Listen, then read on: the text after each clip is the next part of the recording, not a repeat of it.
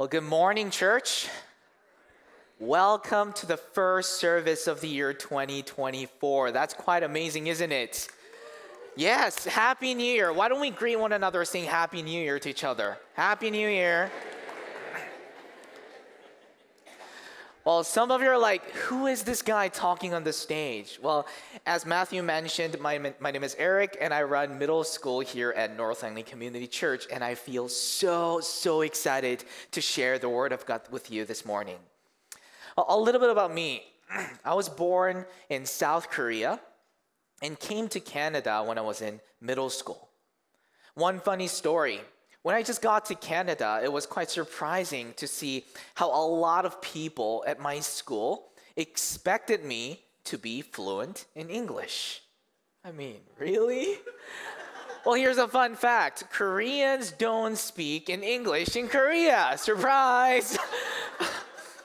so there was no way I could communicate freely in English with my friends here. Sometimes they would speak so fast and I know many of you won't resonate, resonate with me on this one, but sometimes they would ask me questions so fast, like, so, hey, Eric, how did your test go? I'm like, uh, just staring at him, and then go like, no, yes, no. You know, whenever they asked me questions so fast that I couldn't understand, my answer was either yes or no. I'm like, bro, I don't care if your question is open or closed. My answer is just gonna be yes or no. If you want my legit answer, you better speak slowly, man. well, yes, they expected me to speak in English as fluent as they did. Now, the reason why I'm sharing this with you is to brag about my English now. No, I'm just kidding. no the reason why I'm sharing this with you, the real reason is because I think whether you're an immigrant or born here, I think we all have this experience where someone, whether that's our parents, our friends, or partners, expect us to be who we are not. You know what I mean? It's, it's, it's pretty common, isn't it? And I want to tell you that Jesus was also expected to be someone that he is not. And that's what we're going to see together this morning. So if you're new to Jesus today, welcome. I really hope that this could be an opportunity for you to get to know who Jesus is. And if you're already a Christian, welcome. I really hope that this could be an opportunity for you to deepen your understanding in Jesus. So let's turn our Bibles to Luke chapter 18. Luke chapter 18, if you have your Bibles with you, if you don't, that's totally okay because we have our verses on this screen. We're going to cover from verse 31 to 43, Before now, we'll just read the first four verses. And here's what we do usually every Sunday morning. So after reading the verses on the scriptures, I will say, This is the word of the Lord, and we all say, Thanks be to God. So here we go. Verse 31. Jesus took the twelve aside and told them, We are going up to Jerusalem, and everything that is written by the prophets about the Son of Man will be fulfilled. He will be delivered over to the Gentiles. They will mock him, insult him, and spit on him. They will flog him and kill him. On the third day, he will rise again. The disciples did not understand any of this. Its meaning was hidden from them, and they didn't know what he was talking about. This is the word of the Lord.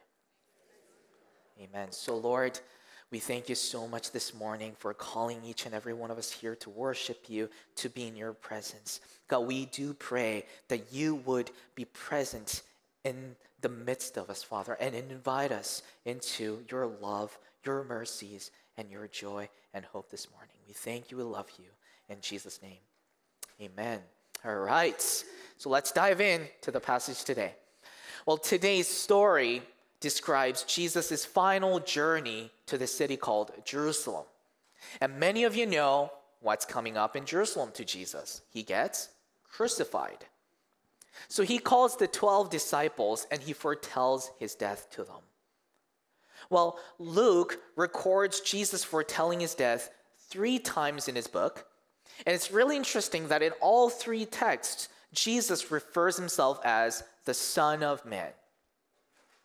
Well, there were many other titles that Jesus could have used, but why the Son of Man?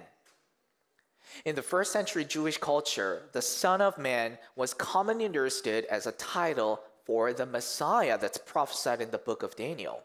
The Messiah, by the way, means the Savior. And this Messiah was believed to bring salvation upon Israel. And it was in the middle of this messianic hope that Jesus came and claimed himself to be the Son of Man, that is, the Messiah. So every time Jesus foretelling his death, he refers himself as the Messiah. And what follows after this is really interesting. See verse 32. It says, For he will be delivered over to the Gentiles and will be mocked and shamefully treated and spit upon. And after flogging him, they will kill him. And on the third day, he will rise. Now, this statement was so revolutionary and even unpleasant to the first century Jews. Let me explain by diving into Israel's history very briefly. Several centuries before Jesus, this country called Babylon arose in power, and they conquered Israel, capturing the people of Israel into their country as war slaves. We call this period the Babylonian exile. It was during this exile when Israel's theology, their thoughts and beliefs on the Messiah began to develop significantly. They started to believe in the Messiah whom God would send and triumph over their enemies and liberate Israel. That's how they believed their Messiah to be. So, having this in mind, let's come back to today's story, which is in the first century. Israel was not in Babylonian exile anymore. But the thing is, the Roman Empire was governing over them, which makes multiple commentators argue that the first century Jews still considered themselves in the middle of the exile, waiting for the Messiah. And the Messiah they waited for was the conquering king who would prevail over the Roman emperor and liberate Israel. So, this Messiah that they were waiting for shouldn't be handed over to the Roman soldiers. He can't be arrested, and he certainly can't die. But what Jesus is saying here is, I'm the Messiah, and everything that you think shouldn't happen to me will happen to me. How depressing. So, what I'm arguing here is that there was a significant difference between the Messiah Jesus claimed himself to be and the Messiah that the Jews waited for, the Messiah that they expected Jesus to be. So William Barclay, he argues this. In face of Jesus' frequent warning of what was to happen to him in Jerusalem, we sometimes wonder why, when the cross came, it was such a shock and such a shattering blow to his disciples. The truth is that they simply couldn't take in what he was saying to them. They were obsessed with the idea of a conquering king they still clung to that hope that he would let loose his power in Jerusalem and blast his enemies off the face of the earth. So, on the one hand, we have the Messiah as a conquering king. On the other hand, we have the Messiah as the suffering king. So, what Jesus is doing here in this story is actually more than foretelling his death. He's rather bringing a whole new picture of Messiah, the suffering king who would bring salvation through his death and resurrection. Are you with me? Amazing. Now, having this theme in mind, let's move on to the next page, eh, next passage. It's Luke 18, verses 35 through 43. 35 through 43. Let me read it for you. As Jesus approached Jericho, a blind man was sitting by the roadside begging. When he heard the crowd going by, he asked what was happening. They told him, Jesus of Nazareth is passing by. He called out, Jesus, son of David, have mercy on me. Those who led the way rebuked him and told him to be quiet. But he shouted all the more, Son of David, have mercy on me. Jesus stopped and ordered the man to be brought to him. When he came near, Jesus asked him, What do you want me to do for you? Lord, I want to see, he replied. Jesus said to him, Receive your sight. Your faith has healed you. Immediately he received his sight and followed Jesus, praising God. When all the people saw it, they all praised God. This is the word of the Lord. now, to tell you the conclusion first about this story, this story is more than Jesus healing a man. Rather, Jesus is presenting what kind of Messiah he is. Let me explain. After foretelling his death, Jesus came near to this city called Jericho. Now, Jericho was quite populous and pretty wealthy, so it was probably one of the best places for the beggars to beg for money. It's safe to assume then that the blind beggar we see in today's story wasn't the only one begging here. And now, Jesus is near the city. The city is already populous, but it becomes even more crowded with those following him. I'm sure many of us re- would remember that glorious year of 2011 when Canucks made to the Stanley Cup Finals. Any hockey fans here? Yeah. way to go. Let's go. Were any of you at downtown at game seven? Oh man, it was so chaotic, believe me. Near Rogers Arena, the streets were blocked. Fans were watching the big screen, cheering for the players, like, let's go, Caster, go, Luongo. Now imagine you're standing in the middle of this. Would anyone pay attention to you? I don't think so. You know, I'm a K pop fan. I really enjoy listening to K pop music. Sometimes, believe me, I enjoy singing it too. I sometimes go to Korean karaoke, sing K pop music, dancing to that music. Oh man, I love it. Now imagine I'm doing that in the middle of downtown at game seven. Would anyone give eye to me? I believe not. Because they are so into that big screen playing on the players. And I'm sure how that's how the blind beggar felt like. There were lots more beggars around him a crowd of people in front of him, and there's one superstar in the middle, and everyone's just paying attention to him. But let's see what happens in verse 36. It says, And hearing a crowd going by, he inquired what this meant. They told him, Jesus of Nazareth, Nazareth is passing by. And he cried out, Jesus, son of David, have mercy on me. Son of David was another title for the Messiah. So we see the Messiah theme here again.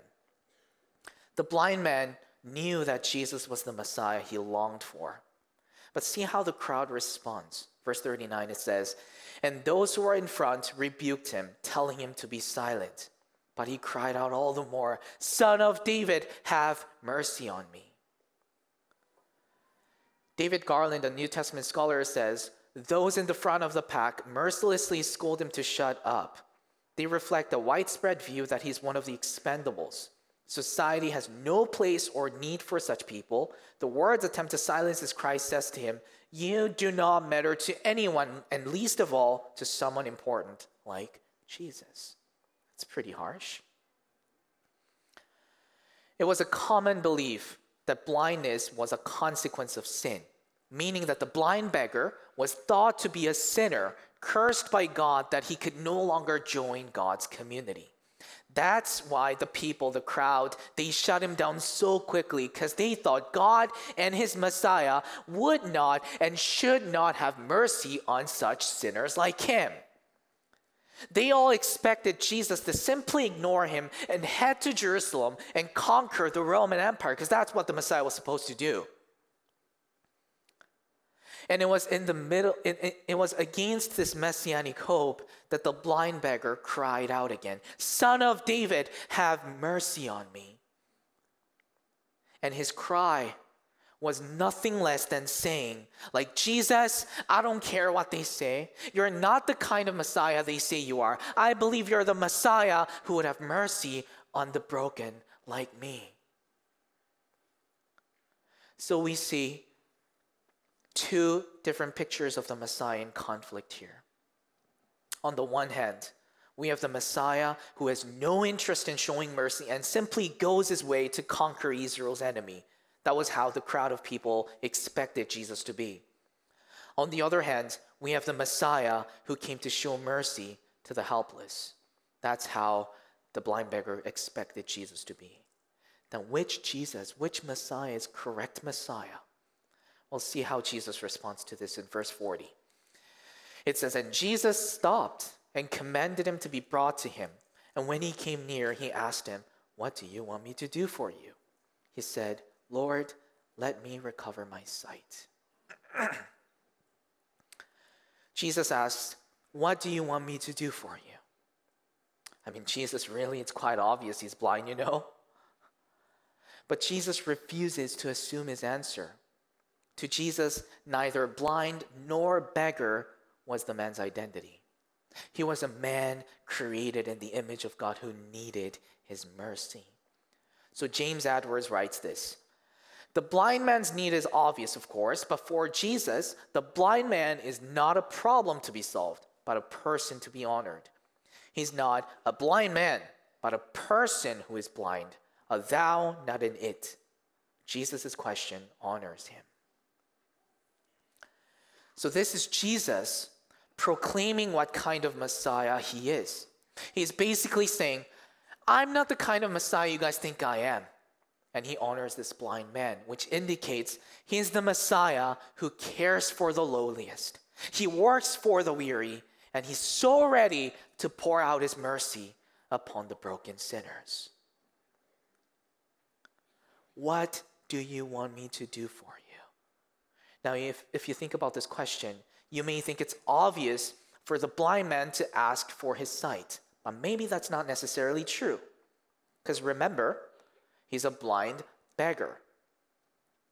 All he's been doing in his life was asking for coins. So it would have been easier for him to ask for money when Jesus asked, What do you want me to do for you? if the man didn't believe Jesus had the power to save. Can I say that again?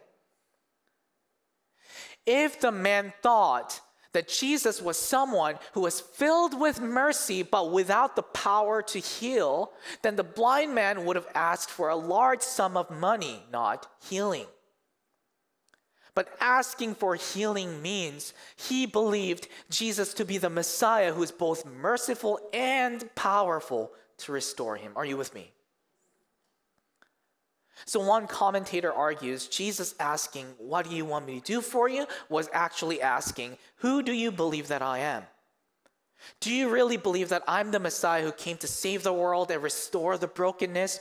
Or do you simply believe that I'm a merciful guy having his pockets full of coins?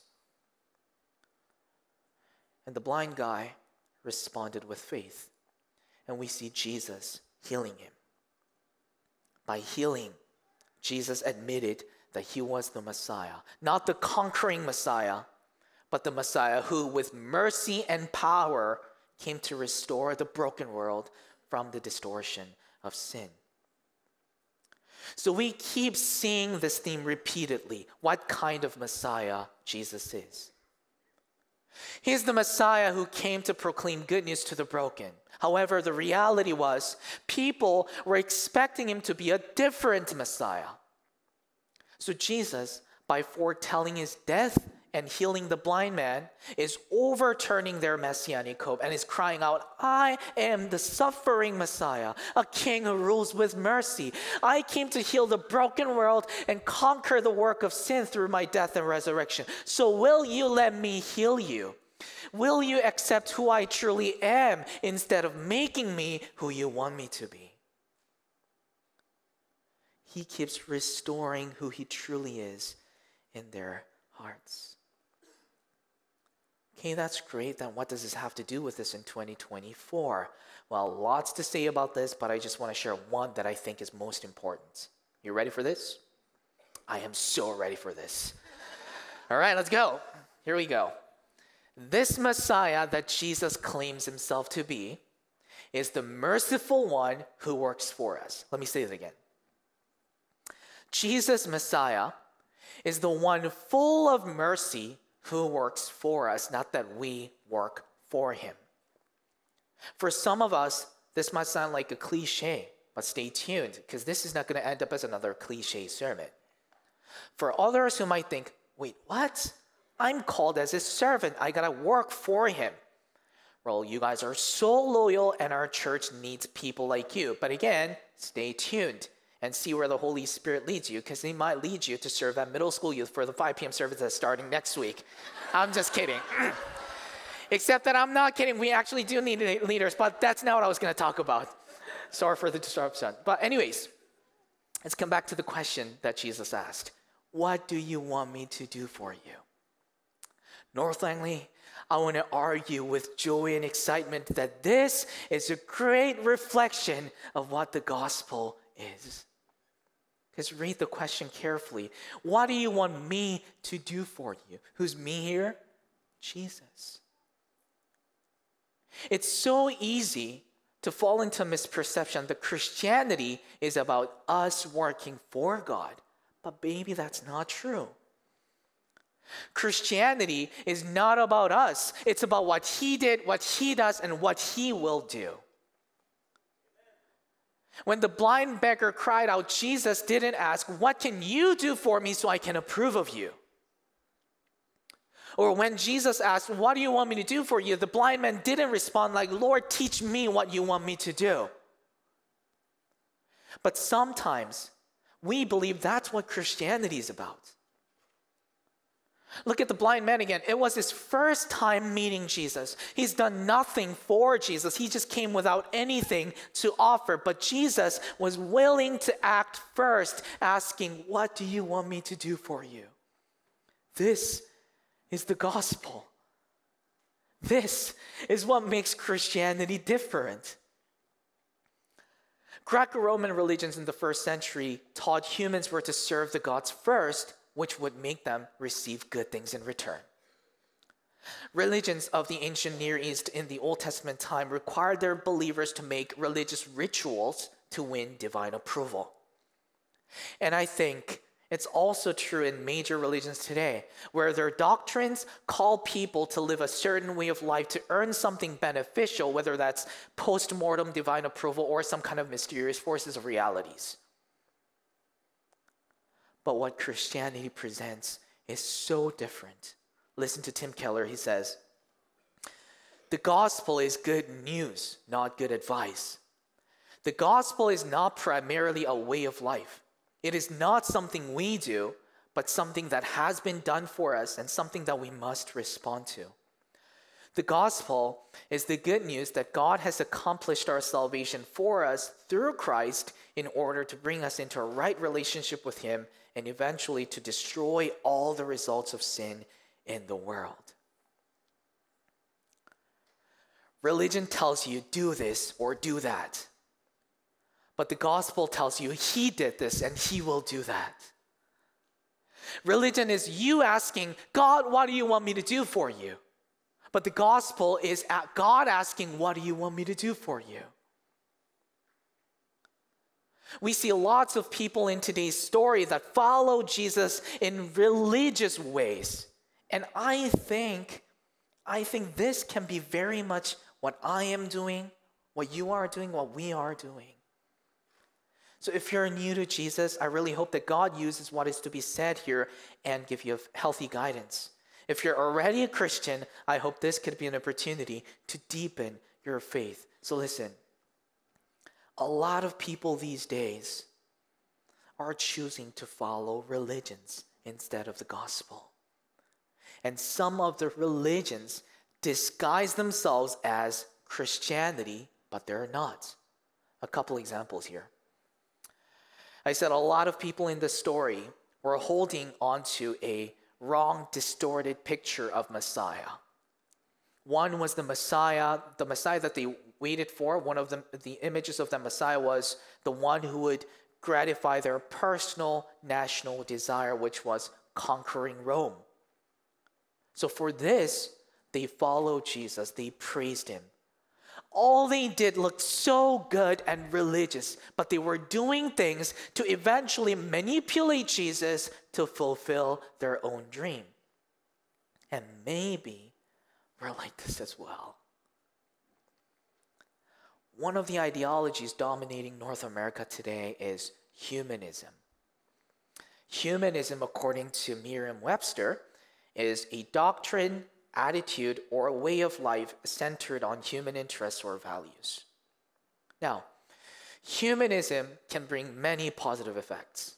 However, some syncretize humanism with Christian teachings and come up with humanistic gospel which puts us at the center of the gospel and it teaches God can be appeased and even manipulated by religious works. When I was a kid, there was this girl I liked. If you're in middle school, you might know this story already, but don't spoil, please. so, this girl and I, we went to the same church together. And one day, I don't know what was going on in my mind, but I was like, I'm going to ask her out this Sunday. A bold move. And starting from that day, without missing a day, I started to pray five times a day, kneeling down. You know, that typical posture of prayer. Somehow I believed that God would listen to me better if I had this posture during prayer. And I prayed so desperate, saying, Lord, please make her say yes. and for some reason, I obeyed my parents so well during that time, thinking that God would see me and hear my prayer. So I did everything I could do as a kid to earn God's favor. Then Sunday came. I bought a rose bouquet. Oh, so romantic. Think about a seventh grader buying a rose bouquet.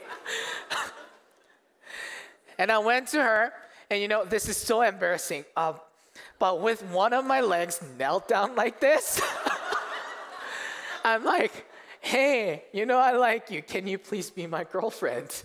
Oh man, that silence at that moment. Oh, that was the worst. But thankfully, she accepted the flower.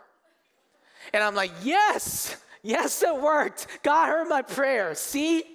And I was full of that religious pride. And a few hours later, my phone rings. It's a text from her saying, Hey, Eric, I just want us to remain as good friends. Yikes. Well, you don't have to pity me here because I learned a very valuable lesson that tulips work better than roses. I'm just kidding. No. the lesson that I actually learned was that I was I was trying to manipulate God by my religious works. And that's how the crowd, the first century Jews, were like in this story. And maybe that's what some of us are like. In this story, the crowd, they had their own version of Messiah that they wanted to have, who would gratify their national desire only if they could manipulate him with their religious works. And I'm saying maybe, maybe we also have come here with our version of Messiah that we want to have, who's there to gratify my humanistic desires only if I manipulate him with my religious deeds. Now, here's the second group Jesus calls us to have a childlike faith, but this group holds a parent like faith. Think about a baby, so tender, delicate, and cute. And if you're a parent, it's gonna be you that work for them, not they work for you, right? So, parent like faith refers to those that feel like they gotta babysit Jesus. They see Messiah as a baby that constantly needs them to do things for him. See verse 38, it says, And he cried out, Jesus, son of David, have mercy on me. And listen, those who were in front rebuked him, telling him to be silent. You see what they're doing? They're like, Jesus, you stay here, I'll take care of him. And be like, don't come close to him. They put Jesus on a nice little bed and say, like, I'll work for you. Jesus came to serve, not to be served, but they're like, nope, you're not going to do that. I'm supposed to live for you, you know? Sometimes I find myself being like, Lord, you already gave me everything. You even died for me. So how can I still receive from you? So tell me, what do you want me to do for you? Maybe this is how you feel like too sometimes. I mean, living for God is good and biblical. But if that's all there is, maybe we're missing something. The first century Jews had their own versions of Messiah. So their faith in their Messiahs made them act in certain ways, whether that's babysitting Jesus or manipulating him with, with religious works? And could it be, I'm saying, could it be that we also have come here to look for messiahs we want who can be manipulated by my religious deeds to gratify my desires? Or who only asks you to work for him so you can feel productive enough? If so, I want to encourage you this morning to lay that down for a sec. Because I guarantee you, whoever you expect Jesus to be, it ain't better than the true Jesus in here. Because look, the Gospel of Matthew, when it records the same story, adds one line that Luke doesn't. Matthew 20, verse 34, it says, And Jesus, in pity, touched their eyes, and immediately they recovered their sight and followed him in pity in Greek is splanchnizomai, which literally means your bowels are moved. Well, yeah, it's funny, but first century people really believed that it was in their intestines where their emotions lived. So, Matthew, what Matthew is saying here is it's a strong language where Jesus felt his compassion gushing out from his deep inside because he couldn't hold his love for the blind man. It wasn't the blind man's religious works. It wasn't how holy he lived. It wasn't how much, how much money he donated. It was out of love that Jesus saved him. This is the gospel that he himself is enough to save you. When saving you, all he needs is his love for you. And the good news, North Langley, is that there's this overflowing love for you deep inside Jesus, that his love never goes silent. He cannot not work for you. While we were still sinners, he became a man and died on the cross and rose from the dead to give you and me his eternal life. It is Jesus who works in his kingdom. So you don't have to invite him to your kingdom where you work for him. Let him invite you into his kingdom where he works for you by his death and resurrection. Just like when a baby cries, the parent goes and is ready to do whatever is needed to be done for the child. So let me ask you which Messiah are you following? A Messiah who's there to gratify your desires that can be easily manipulated by religious works? Or are you following a Messiah who's there to make you keep doing things for him you, so you can feel alive? Or are you being a childlike follower who's so ready to receive his grace, to be healed, to be saved, to be forgiven and free from addictions, hurts, guilt, and sins? Yes, there are passages where God calls us to serve, but the serving that Jesus wants from us always comes from Him serving us first. We're called to respond to His favor, not to take an initiative to earn His favor. So, North Langley, Jesus is asking us this morning, What do you want me to do for you? Are you feeling guilty from your sins? Is any of you overwhelmed by addictions? Do you feel like you're broken within and without? If that's where you are, come and behold his mercy. Because look at the blind beggar in verse 41. He said, Lord, let me recover my sight. He could have asked for other things like money or bread, but he knew he needed something more than that. He knew Jesus wanted to give something greater than that. Now, what about us? Look at the God of mercy, so ready to receive you, having his arms wide open at the cross, saying, My child, I even died for you to give you my everything. So tell me, what do you want me to do for you? What are we going to say? Are we going to say, Lord, I don't need anything, come on? Are we going to say, Lord, give me success, give me prosperity? No. Our Messiah is much greater than that. So ask for his life. Ask for his forgiveness. Ask for his freedom and healing. Ask for salvation because he's the merciful one who is so ready to work for you. But here's a challenge to receive from God, there needs to be want in us, a desire, a desire for truth, a desire for healing, a desire for freedom, and above all, a desire for God who surpasses all the other desires we may have. Because sometimes, sometimes we got to ask ourselves do I actually want to be healed? Do I actually want to be free? Do I actually want to see the truth? Because sometimes I'm not sure I want healing. If I'm honest, I'm comfortable being stuck. I can be comfortable with, with lust, with greed, with pride, with my religious works, and just feel like I'm being a good Christian. I can be comfortable with my Messiah, who's there to gratify my desires only if I manipulate him with my religious works. I can also be comfortable with my Messiah, who's just there as a baby, so I need to do, keep doing something so I can feel productive and alive. I say I want to be healed, but do I actually want healing or am I being complacent? Ask yourselves the same question.